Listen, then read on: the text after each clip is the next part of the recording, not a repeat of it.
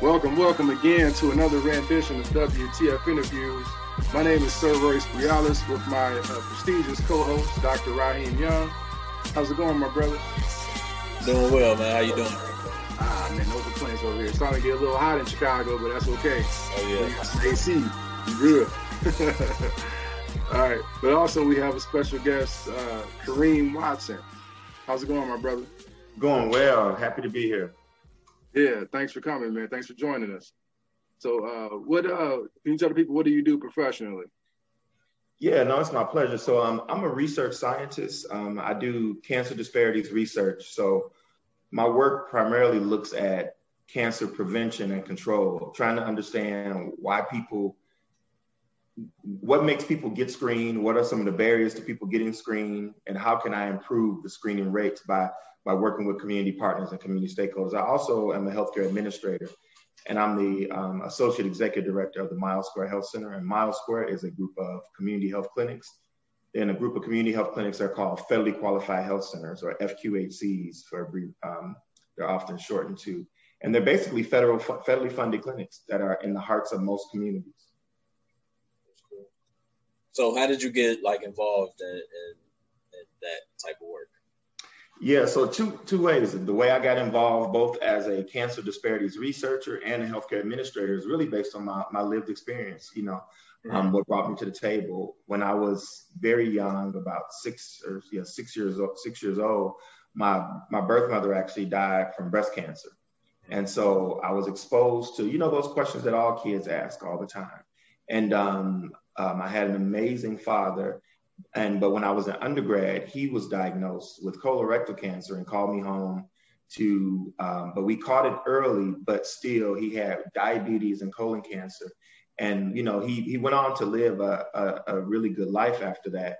But later on, the complications of the surgeries that he had and the diabetes, he ended up passing away. So I wanted to make sure that I I, I kind of use my own lived experience as to, you know, why is there so much lack of access, lack of awareness um, when it comes to getting screened for cancer, even when it comes to cancer research, better understanding how our lives, how what we eat, where we live, what we think, and all that, how that impacts cancer. Um, it's something that's always just really fascinated me. And so that's how I, I got involved in cancer research. And the way I got involved in healthcare administration was that um, I remember moving to Chicago about 20 years ago. And you know, this is when we didn't have the big Affordable Care Act. We didn't have, you know, insurance like we have now through the um, the marketplace. And I remember getting not being able to be on my parents' insurance anymore and needing to go to the doctor. And I found this community clinic. And I found that you can be seen at that clinic for free. And I didn't know that the concept existed. I knew about, you know, Cook County Stroger Hospital, but I didn't know there were clinics that, that operated that way. So now it's a full 180 moment the clinic where I used to get my care when I couldn't afford it, I now am the associate executive director of that clinic. That's cool. That's cool. So can you talk about can you talk about um, your dad and like how he impacted your life? Yeah, my dad is. As I said, I was looking in back because I have a picture of him behind my. And so I'm, I'm sitting in my office, and I have to the right, I have a picture of my dad when he was younger in the military, and to the left, I have a picture of my dad when he was older. Um, I'm one of the I, am I'm, I'm one of nine kids. I'm the youngest of 9 mm-hmm. and um, we actually are the Black Brady bunch because after after my dad, after my mom, my birth mother died when I was six. My dad got remarried when I was nine, and so um, my new mom had three kids from her previous marriage, and um, but then you know her husband died, and so blended together we became the Black Brady bunch, and there's nine of us.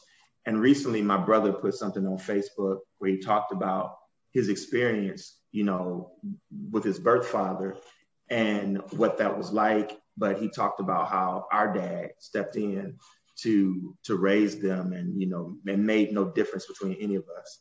He was just an amazing man. You know, like he reminds me of most, black men, though. I this whole concept of you know the absent father and all that negative i didn't i didn't grow up knowing and understanding any of that because i'm from one of them small towns where if the dad wasn't in the home there was still a man in the community there was still someone some somebody in that community that acted that acted as a father figure to most of the kids in our in our community area And I'm my dad was one of those father figures. So so break it down to me, because uh, I seen the Brady Bunch and I didn't understand the concept of a mixed family like that until I got like into my teenage years. Like I'm watching the Brady Bunch all these years. Yeah. Ha ha moment. Like, oh, they they haven't been together the whole time. Right. Like half of the kids are with her, half are with him. Yeah. They got married. So how did that dynamic work with your family? Like uh, you know, did you have a uh, closeness, more closeness with uh your side versus the other side, if you will? Well, the the good the good thing is that I was smack dab at the end of both sides. So I kind of saw myself as almost like the glue, yeah, if you will, because I was the youngest. And there's a 19 year age difference between my oldest sibling and, and I.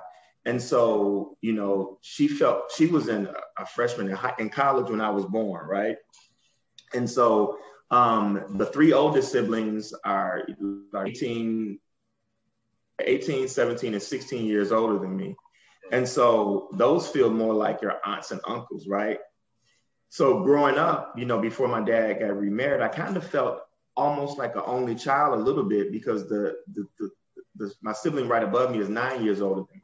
Mm-hmm. And they're a set of twins. And so they had each other because they were twins, right? But it was just me. And I was that loud, smart mouth kid, you know, ask a whole lot of questions. The questions paid off in the end, but that don't work too well in the hood when you're growing up, right?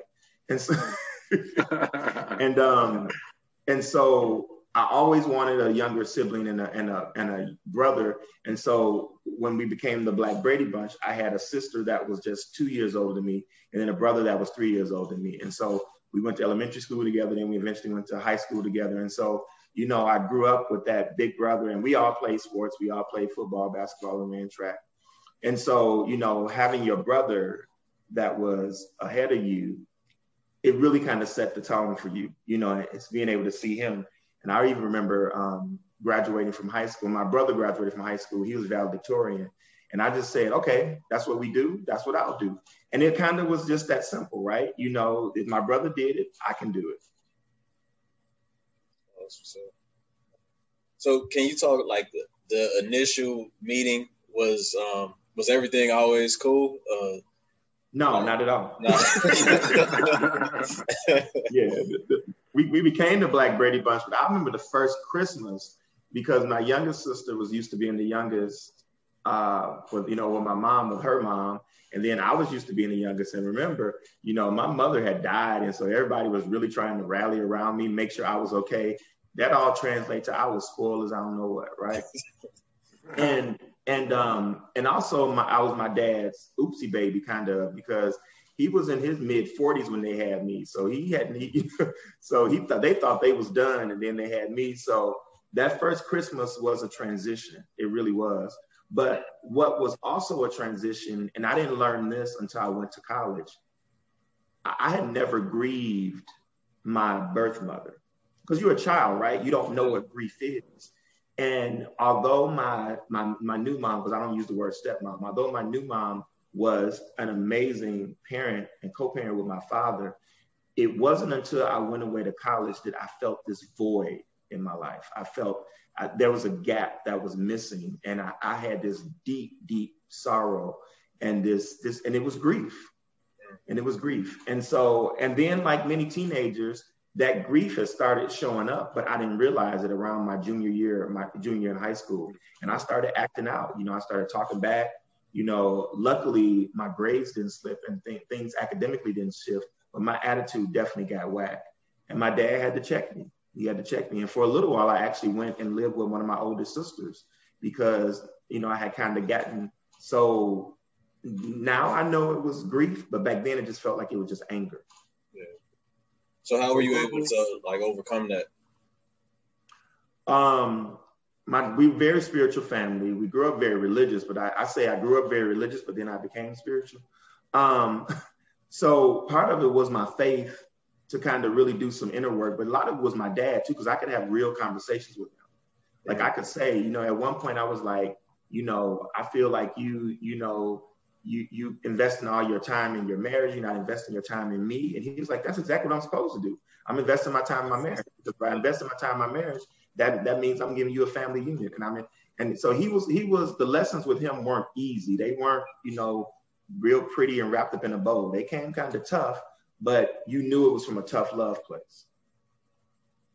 And so I, I dealt. I also dealt with it through writing. Although I'm a scientist, I've, I've always loved writing, and I remember writing like a, um, an essay about it my freshman year in English in English composition class. And I, I, sent that letter to my, my, my biological sisters to have them read it. And they ended up calling me and they were crying and apologizing. And they're like, you know, we sorry. And I was like, this was not a judgment. This was a release for me.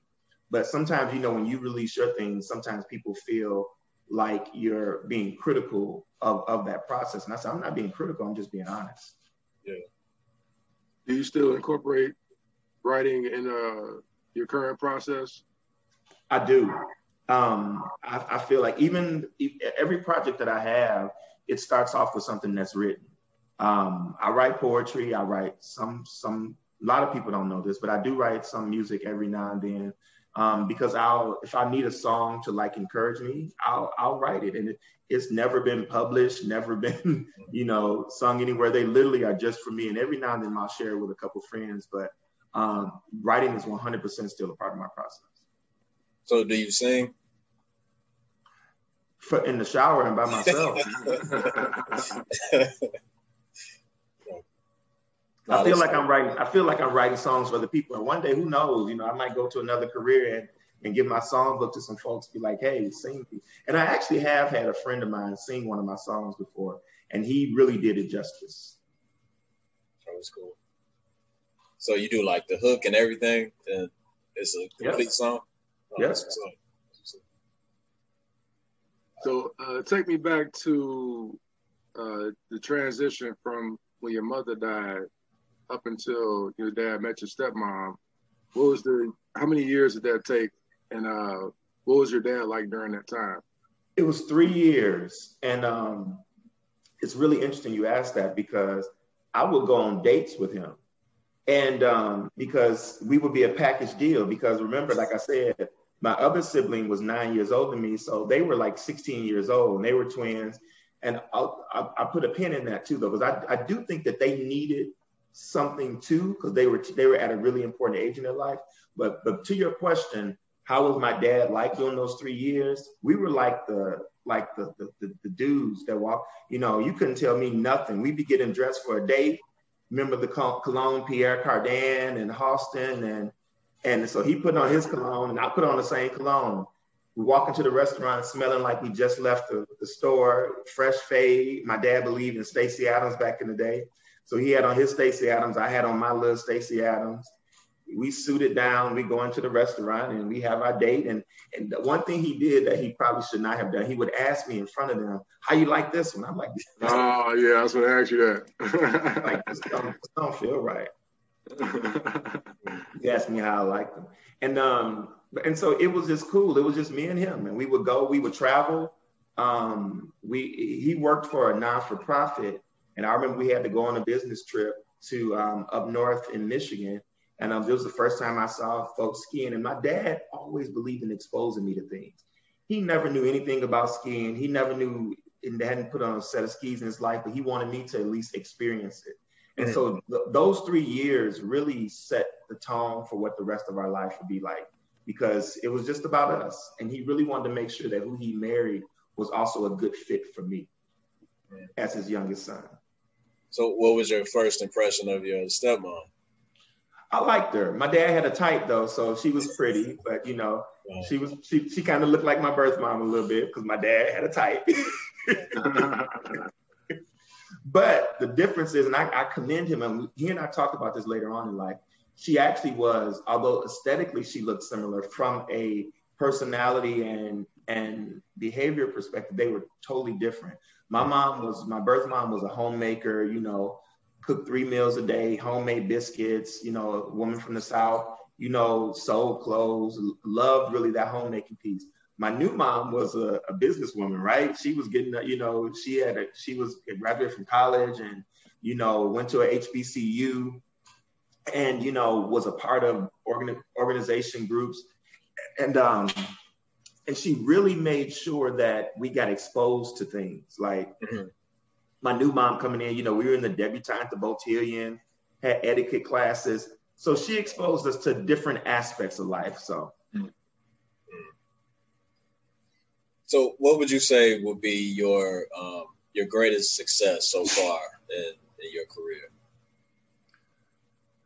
My greatest success in my career, I think, is probably helping out young, u- utilizing the platforms I get to open doors for other young people, particularly young Black men that are scientists.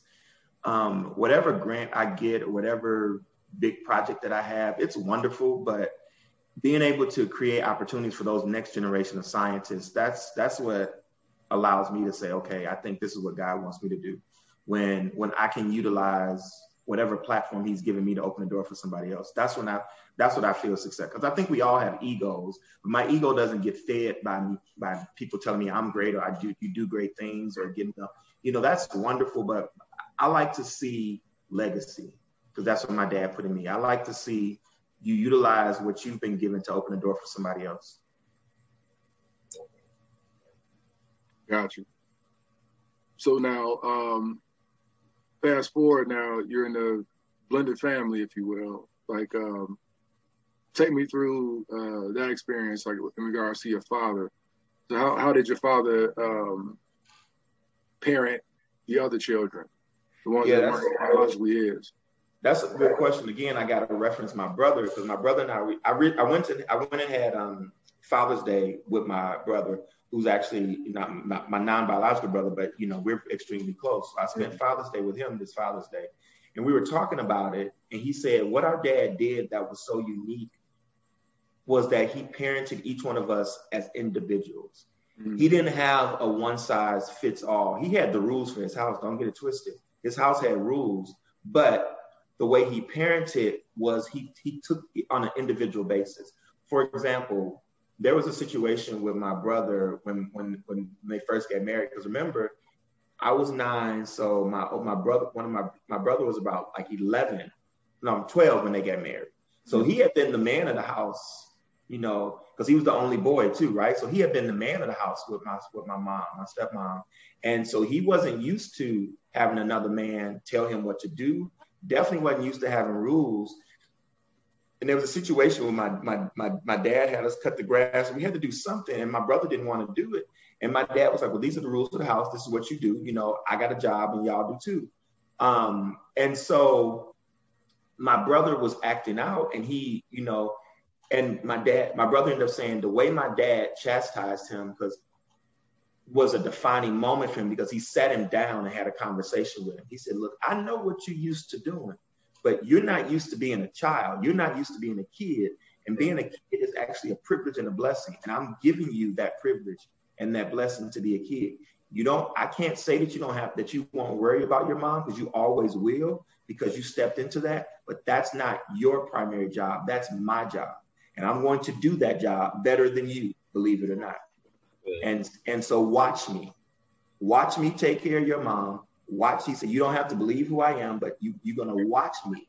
And when you see me, you will be able to see it. And if you're lucky, you will do for your family what I'm gonna what I'm about to do for ours.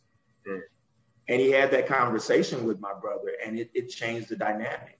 Um, and and my dad also, we would spend time, and he would he would process things through with us. He never told you what to do. He always allowed you to come to a critical decision about what you thought you would do and what was right. You knew what he wanted you to do, but he didn't bring that to the table. He, he, he brought critical thinking to the table, and it was up to you to make a good decision. He would tell you there's going to be consequences to your decision, but he let you make the decision. So, what would be like the three biggest takeaways that you uh, got from your dad, or like the three values that he instilled in his family? number one was you have each other's back. Mm-hmm. That was that was one value that that yes, you can have your individual success and that's important and you go and you, you do your own thing, but you know, you, you should be a blessing to your family. You, you know, if, if you've been blessed and if you, and not in a burdensome type of way and not in a way where you felt uh, like codependent or anything like that, but that your success can bless somebody else, yeah. particularly your family that's one lesson he had. And Another lesson he had was for us was about spirituality, that to, to really have a deep sense of self and to have a belief in something bigger than you. And although my dad started off very religious, we grew up Pentecostal, specifically apostolic, but later on in life, I even saw his arc and I saw him become more spiritually grounded than he was just religious. Because, and, and he would almost deconstruct religion for you. So we would go to Bible class and we would come home, we would talk about it. And he would be very critical of the Bible, very critical of, of the way blacks were portrayed in America and the way religion, what role religion played in that. So that's the number two lesson I would say is uh, to have this deep belief, this deep spirituality in something that's bigger than you. And the third one I would say is to, oh, he had so many lessons, so it's hard to put him up in, into three. Um, the, the third one I would say is is about the, what's coming to mind for me right now is individuality. He really didn't didn't want you to feel like you had to conform, that you had to be like everybody else. Yeah. Um, he he made it okay for you to be you, and for and to remind you that that uniqueness that you have is important to the space that you take up. Got you. Now, um, when, we booked this call, I asked you a question. He gave me a good answer. I want to kind of read it out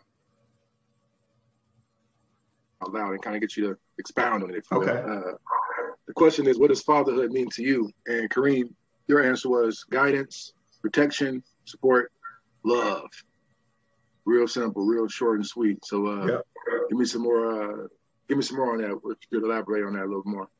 Yeah, although I don't have my any biological kids yet, um, I was talking to my godson who's teaching English as a second language in China right now. He's in a graduate program, and I, the, the word guidance came up because he was trying to navigate through some things. And I, I tried to do for him the same thing my dad did for me, just gave him guidance. I said, you know, this is how I would handle the situation. This is what, what I would do. But I also reinforced for him that everything he needed, he had within, within him, that he already had the answers to everything he needed to do. And that whatever he chose, however he chose to navigate the situation, I was here for him, and that I could, I, I was, I would help create a safe space for him to fail. Because too often, black boys, we don't have a safe space to fail, right?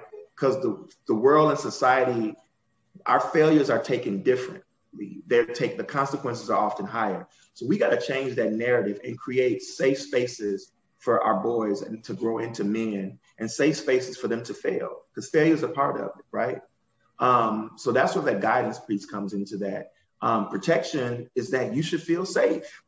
You know, it's too many people out there being predators of our children. One way from and, and that predator term goes in multiple different ways. It's not just you know physical abuse, but it's mental abuse, it's spiritual abuse, it's, it's all those types of things. And so you should feel protected. You know, I felt safe.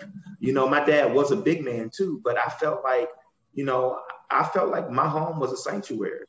You know, when when when the world was not treating me kindly, I knew I could come home and I could feel safe. I would go up to my room, and that's how I got into writing because I would go into that room and I would journal and write about things. And that he because he, he created our home was a safe space. And then love is just is just that unconditional thing that he did for us. So uh, you're from uh, Louisiana? Are you from New Orleans? No, we're from Muskegon Heights, Michigan. We, I got a Southern accent. My dad is from Arkansas, and my mom was from Mississippi.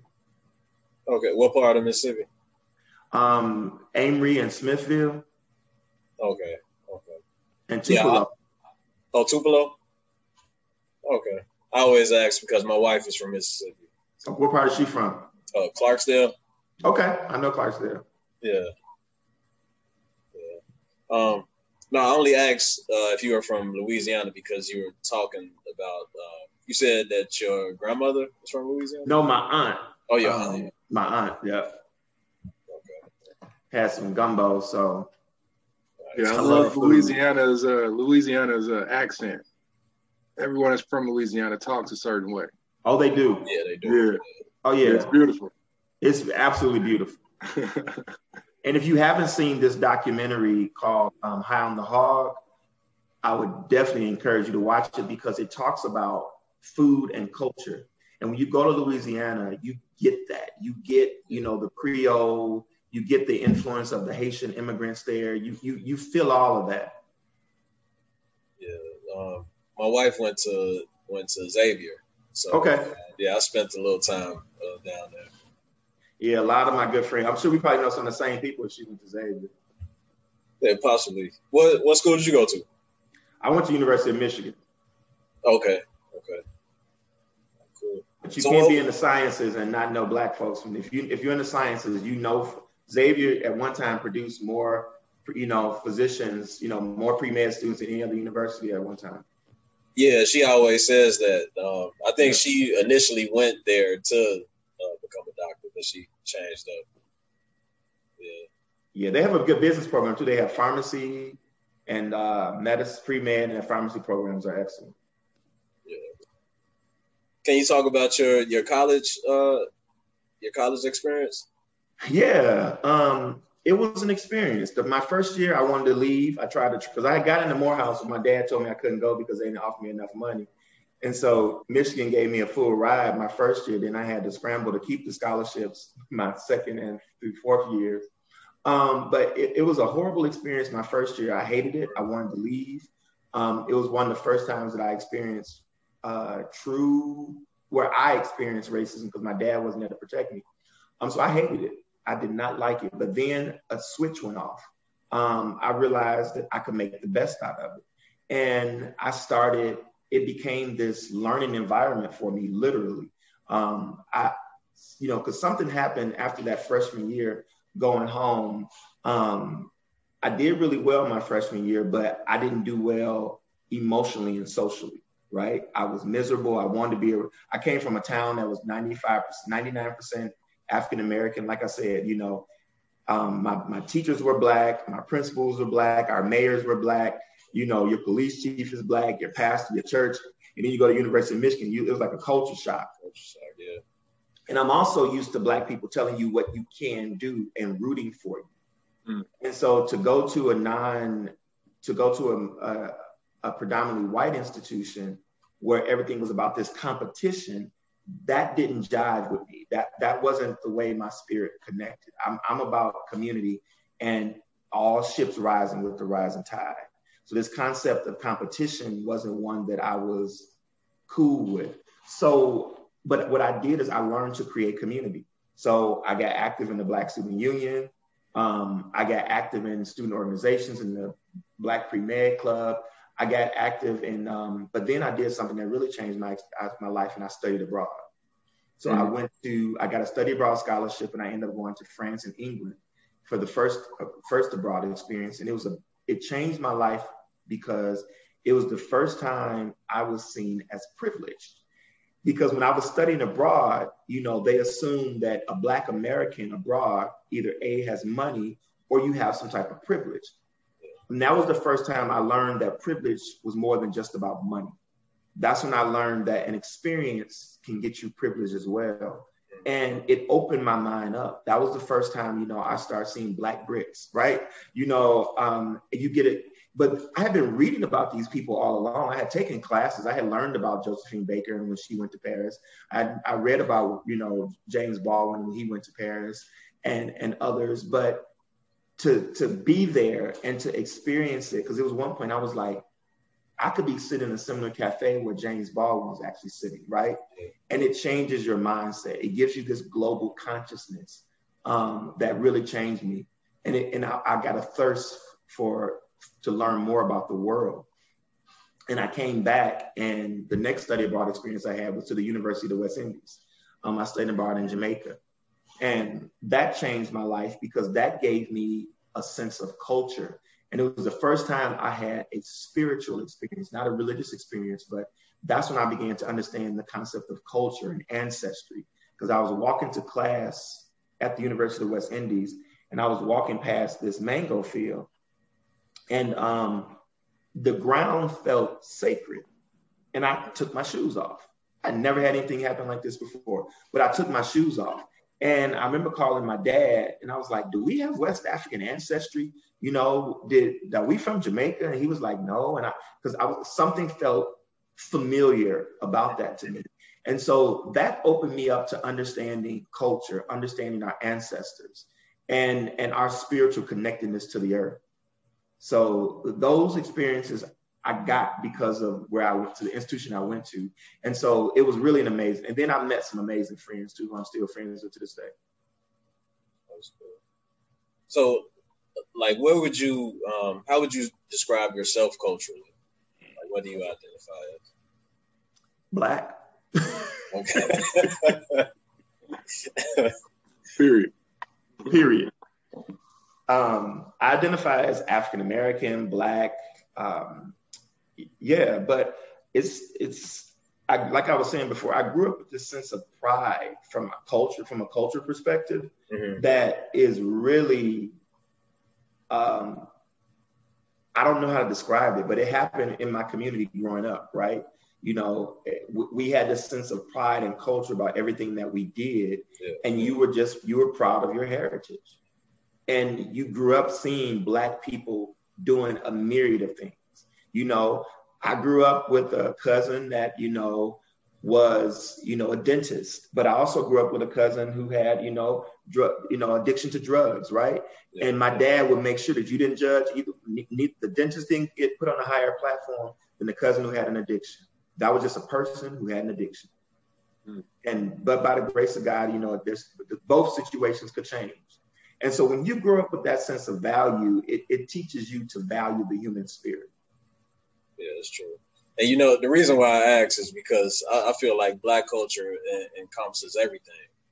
So you really can't say like what black culture is or isn't. Yes, I agree. It's American culture because you know yeah. it's you know it's, it's if you think about what we our ancestors did and sacrificed to build this to build this country you know it, it, it's, it's it's it's it's we're everywhere you can't look at architecture and not see us you can't look at food and not see us you can't look at science the arts and humanities and not see us we are everywhere mm-hmm. yeah. and in everything yeah. yeah. so we're uh, we're getting close to time so um, i have one last one last question so like when you know everything is said and done what would you want the people closest to you to say about you? How would how would you want them to describe you? When everything was said and done, what I would want people to say about me was that um, he loved generously. He gave from a pure space. Um, he gave of everything he had from a pure space, and that he created a space for people to feel safe, authentic, loved, protected and supported and, and guided. Um, yeah.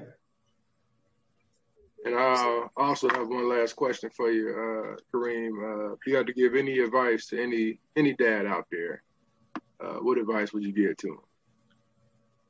Look at your son. Look at that child, whether it's a son, a daughter, or, or whatever. Look, look at them and and don't try to relive your life through them but look at them as the gift that they are and create a create a space for them to self-actualize into the, the brightest and the most amazing thing they could be. And, and, and understand that your job is to be the guide for them. It's, you, the art has already been created. You're just there to create the space for the art to be displayed. That child came to you with everything it needs to be brilliant. It's already inside of them. But as a father, you are there to create a space to make sure that that, that, that light that you see when they're a baby, that dim in their eye, that it never goes out. This picture I have in behind me is a black artist named Triple Black. You know, that little twinkle in that little girl's eyes, that's something that should never go out. Yeah, I was to ask you about that art. That's a, that's a, that's a nice piece of art. now, uh, was your dad into art? He was. He was. Um, he didn't know he would. I remember it was an artist at our church, and he he went and he said he didn't like anything that she had, so he had a piece commissioned by her. He didn't know anything about commissioned art. He just said I wanted to have a piece of artwork done. But you know, but I've always been kind of fancy, and so I was like, "Dad, we got some art commissioned." He was like, "What does that mean?" I was like, "When you go, this is what you did. You commissioned some artwork." So yeah, he was into art. He he would see a piece and he it would catch his eye and and and he would know it like there was this piece with the banjo player that made this a popular print. Um, my dad saw that and we had it in um, our living room. We had art of the Buffalo Soldiers in the living room, and none of it went together. like it just was all, all hodgepodge. But if he liked it, he hung it on the wall. oh, that's great. All right, well, yeah, Karriem, uh, thanks for thanks for joining. Thanks for your candor. I, I say uh, we've been shrink, shrinking along a, a, few Hall of Fame episodes. Dr. Young, where would you put this, man? Would you hang it in the rafters, or, or where would you put it, man? Yeah, it's a Hall of Fame. Hall of Famer. Let's do it. Another one. All right, so yeah, for Hall of Fame episodes, we we plan on getting people back for part two. Cause I think uh, I think there's there's more to your story, uh, Karriem. It's definitely yeah. Yeah, and uh, people got a lot of value from this, so I, I, do appreciate you for it. I appreciate you, brothers, and everything that y'all doing to create spaces like this. But our voices are so different. I'm happy y'all creating spaces for those voices to be heard. Thank you. Yep, indeed. All right, so yeah, for myself, for Sir Royce Brialis, for, for Dr. Raheem Young, and for I'm gonna say Dr. Karriem Watson. We gotta put some respect on these brothers' names. Thanks for listening to WTF interviews and stay tuned for further announcements. Yes, yes, Sir Royce here. And I want to thank you again for listening to WTF interviews. Leave a review as it helps more people like yourself receive the message. Also, consider donating to Welcome to Fatherhood it's a nonprofit that myself and Dr. Raheem Young created to help dads showcase their superpowers to the masses. You can do that by going to WTfatherhood.org. Again, gratitude and be well. You already are.